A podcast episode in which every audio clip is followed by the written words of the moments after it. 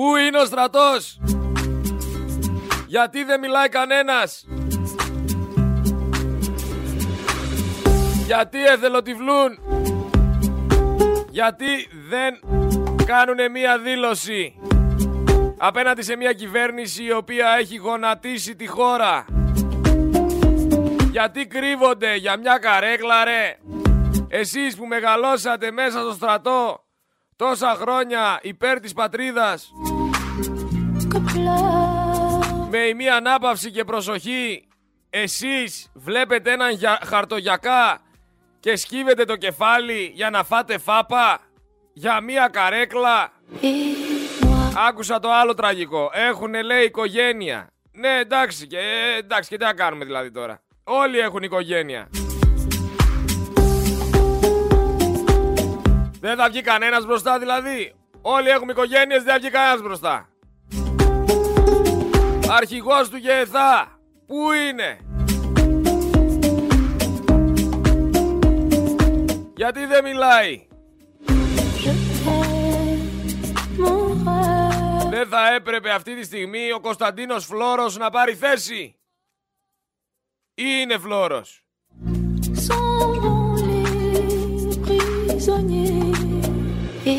Με την ουρά στα σκέλια, ολόκληρος αρχηγός επιτρέπεται. Πάνε και τα παράσημα, πάει και η πουλάδα, πάνε και οι βαθμοί, πάνε όλα. Το γκούλι φοβάσαι ρε.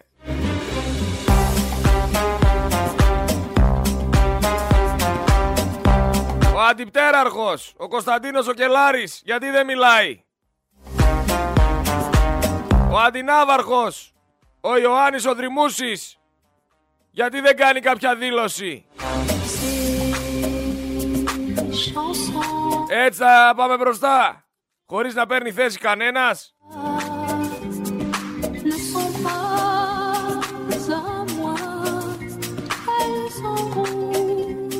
Θα πάμε όμως βήμα-βήμα να δούμε λίγο τι ακριβώς συμβαίνει στη χώρα. Θα έχουμε σήμερα μαζί μας και το τραπεζικό.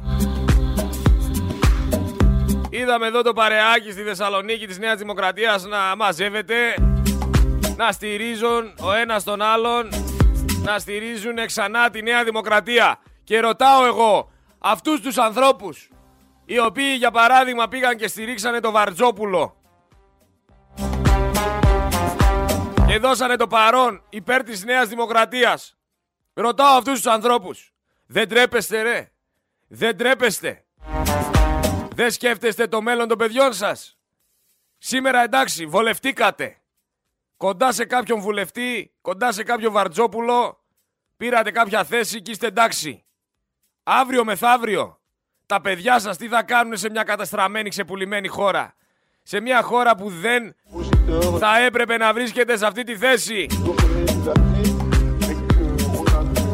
Νιώθετε εντάξει να στηρίζετε νεοδημοκράτες; Νιώθετε εντάξει και βγαίνετε και φωτογραφία. Εγώ θα τρεπόμουν να βγω φωτογραφία με νεοδημοκράτη και να τη βγάλω στο διαδίκτυο ρε. Θα τρεπόμουν. Θα τρεπόμουν να είμαι με αυτούς που κατέστρεψαν την Ελλάδα. Αλλά έτσι είναι. Δεν τρέπεστε καν. Δεν σας ενδιαφέρει. Βολευτήκατε και δεν πάει να σαπίσει ότι υπάρχει. Εσείς θα είστε καλά. Αυτή είναι ρε η ενσυναίσθησή σας. Έτσι ενδιαφέρεστε για το διπλανό, για το γείτονα, για τον άνθρωπο που πάτε και αγοράζετε είτε τα λαχανικά σας, είτε το κρέας σας είτε οτιδήποτε. Αυτή είναι η ενσυναίσθηση που έχετε. Είδα αρκετά παρεάκια να μαζεύονται, να στηρίζουν ένα τον άλλον και να πηγαίνουν σε ομιλίες όχι μόνο του Βαρτζόπουλου και άλλων νεοδημοκρατών. Ντροπή, ντροπή και έσχος. Και αυτό θα πρέπει να το βλέπουν οι περισσότεροι εκεί πέρα έξω. Γιατί αυτοί οι άνθρωποι που πάνε και στηρίζουν αυτά τα λαμόγια αυτοί οι άνθρωποι είναι που ξεπουλάνε μαζί τους στην Ελλάδα. Είναι οι συνένοχοι, είναι οι ψηφοφόροι τους.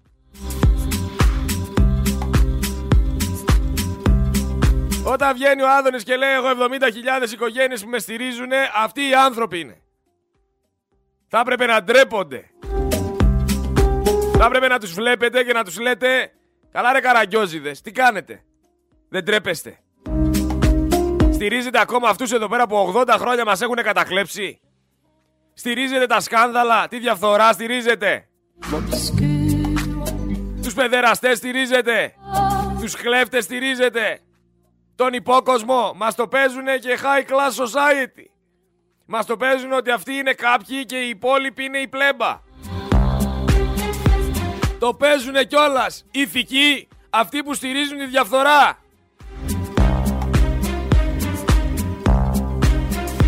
Αλλά ένας τρόπος είναι ο οποίος μπορεί να κατεβάσει τις μύτες. Όταν σηκώνει κάποιος μύτη, ένας τρόπος υπάρχει να κατέβει. Μία και καλή θα κατέβει.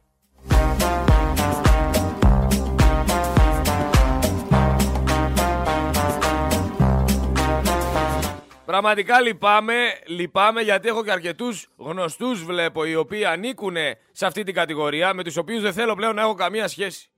Πάρα πολλοί μου στέλνουν και μηνύματα. Α, Γρηγόρη, πώς θα πας στο ραδιόφωνο; Τι λέει, όλα καλά; Θέλουν να αποκτήσουν μια εναλλακτική σχέση. Λες και είμαι κανένας χαζός, λες και είμαι κανένας μακάκας. Λες και δεν μπορώ να καταλάβω ότι βλέπουν ότι το καράβι της Νέας Δημοκρατίας βυθίζεται και σου λένε για κάτσε ρε φίλε λίγο εκεί πέρα στο Focus. Πας και κάποια στιγμή μας βγάλει ο Γρηγόρης και πάρουμε ένα άλλο κοινό. Έτσι είναι, αυτή είναι η αλήθεια. Ένα αφυπνισμένο ε, κοινό. Στείλε το Δημήτρη, στείλ τον.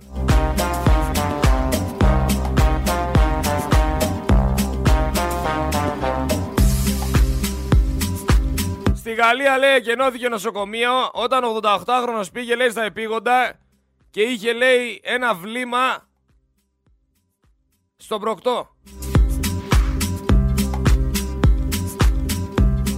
Τι να πω, 88 χρονών άνθρωπος τώρα βρήκε εκεί πέρα μια, ένα βλήμα από το δεύτερο παγκόσμιο. Τι το έκανε να πούμε, το βάλε. Είναι δυνατόν. Αλλά στη Γαλλία πλέον, τι να πω, δεν ξέρω παιδιά, έχει χαθεί η μπάλα. Έχει χαθεί η μπάλα. Εδώ ο κόσμος καίγεται και ο 88χρονος βρήκε το βλήμα και το βάλε στο προκτό του. Λοιπόν, θέλω πριν πάμε στο Δημήτρη, Δημήτρη θα με συγχωρέσεις λίγο να ακούσουμε κάποια ηχητικά. Έχουμε τον Περικλή τον Κονδυλάτο, ο οποίος για την Καηλή λέει: Υποχρέωσή μας λέει είναι να την στηρίξουμε ως Ελληνίδα, ως γυναίκα. Άχρε την καημενούλα. Δεν στηρίζετε άλλες και άλλες γυναίκες που πεινάνε και είναι στο δρόμο. Και θα στηρίξετε τώρα την Καηλή επειδή είναι γυναίκα και Ελληνίδα. Από πότε είναι Ελληνίδα; Οι Έλληνες είναι τίμοι άνθρωποι. Έχουν φιλότιμο. Δεν είναι κλέφτες ούτε απαταιώνε. Ούτε κλέβουν εκατομμύρια στην πλάτη αλωνών. Καμία σχέση με την Ελλάδα δεν έχει. Κυρία να καταδικαστεί και να μείνει στη φυλακή εφόσον παραδέχεται ό,τι παραδέχεται. Δεν θα σταθώ όμως μόνο εκεί πέρα. Θα πάω λίγο παρακάτω. Θέλω να ακούσουμε τον Ρώμα. Τον ηθοποιό μου, ωραία, από τον Κωνσταντίνου και Ελένης. Τι λέει για τον Άδωνη, παιδιά. Ε, πραγματικά δεν μπορώ να το πιστέψω. Μα πόσο κατακουζίνα πρέπει να είσαι για να λες τέτοια πράγματα. Και από πίσω ο Άδωνης Καμαρών είναι απίστευτο. Ακούστε τον, ακούστε τον. Ο Άδωνης Γεωργιάδης για μένα ε, είναι ένα πρότυπο πολιτικού. Το λέω και το εννοώ. Γιατί, γιατί είναι αποτελεσματικός σαν, σαν πολιτικός όσο ελάχιστοι που έχουν περάσει από υπουργικό θόκο, από πολιτικό θόκο, δηλαδή ό,τι έχει αναλάβει το έχει φέρει εις πέρας με εκπληκτικό, εξαιρετικό τρόπο και με άριστα αποτελέσματα και ταυτόχρονα, του το έχω πει και το ίδιο, για μένα είναι αξιοθαύμαστο, παρότι είναι από τους ανθρώπους που έχουν λιδωρηθεί όσο δεν λέγεται, είναι από τους ανθρώπους που δεν μασάει τα λόγια του ποτέ. Και δεν είναι ότι, είναι, ότι γίνεται ιδρυστής, διότι δεν, έχω, δεν μου έχει τύχει να δω ποτέ, ούτε μία φορά, συζήτηση ή αντιμαχία με τον Άδωνε ε, εμπλεκόμενο που να μην έχει δώσει όλες, μα όλες τις απαντήσεις. Αν δεν είχε συμβεί αυτό, μπορεί να είχα και εγώ διαφορετική γνώμη. Αλλά ο Άδωνης έχει απάντηση για τα πάντα. Τι μας λες καλέ, τι μας λες βρε λουλούδι; Τι μας λες βρε κατά κουζίνα. Τι μας λες βρε πεταλουδίτσα; Τι μας λες; Γλύψε κι άλλο ρε φίλε. Γλύψε κι άλλο. Ποιος ξέρει από πού σε κρατάει; Ποιος ξέρει από πού σε κρατάει βρε με τι είπε που δεν τρέπεσαι λιγάκι. Η Καηλή ομολόγησε ότι ζήτησε από τον πατέρα της να κρύψει τη βαλίτσα με 750.000 ευρώ, σύμφωνα με τη Λεσόρ. Έχουμε τον Πλεύρη, ο οποίος ανακοίνωσε ότι με αυστηρά μέτρα θα είναι η επιστροφή των εμβολία των υγειονομικών. Καλά να πάθει. Με τον εγωισμό του, ο αιμονικός, ο, ανα, ο αναλφάβητος. Λοιπόν, ακούστε τώρα εδώ.